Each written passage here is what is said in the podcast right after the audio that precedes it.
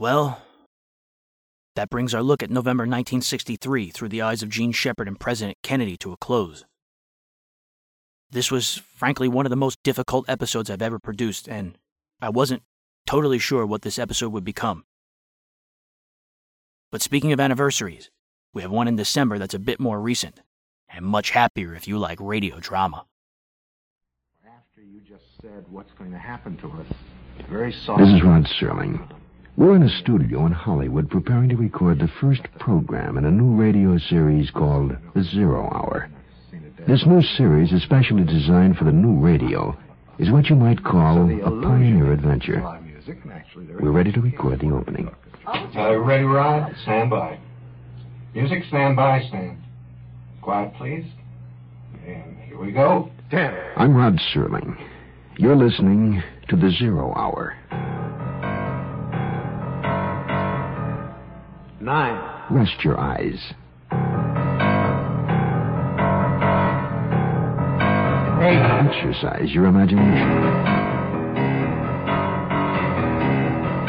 Seven. This week, Bill S. Ballinger's best-selling novel, of The Pursuit of a Damned Couple. Six. The wife of the red-haired man. Five. Starring Patty Duke Astin, Four. John Astin, Three. and Howard Duff. Two. In Elliot Lewis's production of One. The Zero Hour. Fine, very good. Uh, Gus, can we get level on the rain, please?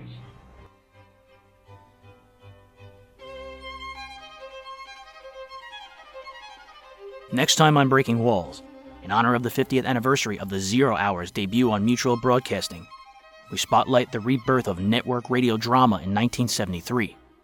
It's the first of a two part miniseries on radio drama in the 70s. The reading material used in today's episode was Excelsior, You Fathead, The Art and Enigma of Jean Shepherd by Eugene Bergmann. Boom, Talking About the 60s by Tom Brokaw. Four Days in November, The Assassination of President John F. Kennedy by Vincent Bugliosi. On the Air by John Dunning. Oswald's Tale, An American Mystery by Norman Mailer. As well as articles from the Bridgeport Post, the Chicago Tribune, the Cincinnati Enquirer, the Hammond Times, the Kansas City Times, the Library of Congress, the Los Angeles Times, the Miami News, the New York Daily News, the New York Times, the Orlando Sentinel, and the assassination report of the Warren Commission.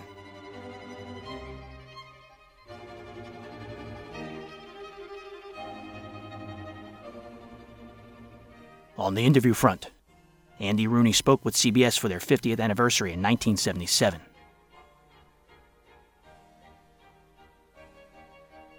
Selected music featured in today's episode was the John Coltrane Quartet in Concert, November 19, 1962.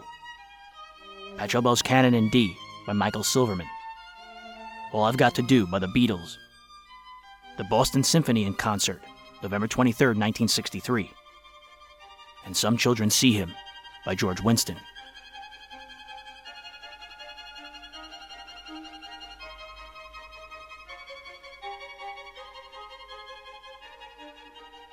Subscribe to Burning Gotham, the new audio soap opera set in 1835 New York City. It's available everywhere you get your podcasts and at burninggotham.com. Special thank you to Ted Davenport, Jerry Haendiges, and Gordon Skeen. For Ted, go to radiomemories.com. For Jerry, visit otrsite.com. And for Gordon, go to pastdaily.com. I'd also like to thank Walden Hughes and John and Larry Gassman of SPERDVAC. Listen to their shows on the Yesterday USA Radio Network.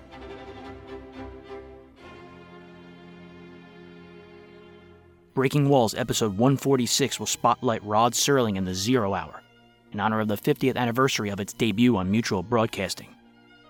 This episode will be available beginning December 1st, 2023, everywhere you get your podcasts and at thewallbreakers.com.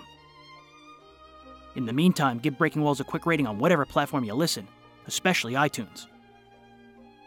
You can also join the Breaking Walls Facebook group at facebook.com slash groups slash the wallbreakers. And support this show for as little as a buck a month at patreon.com slash the wallbreakers.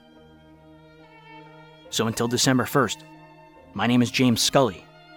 This has been Breaking Walls episode 145. And I'll catch you on the flip side. Thank you very much.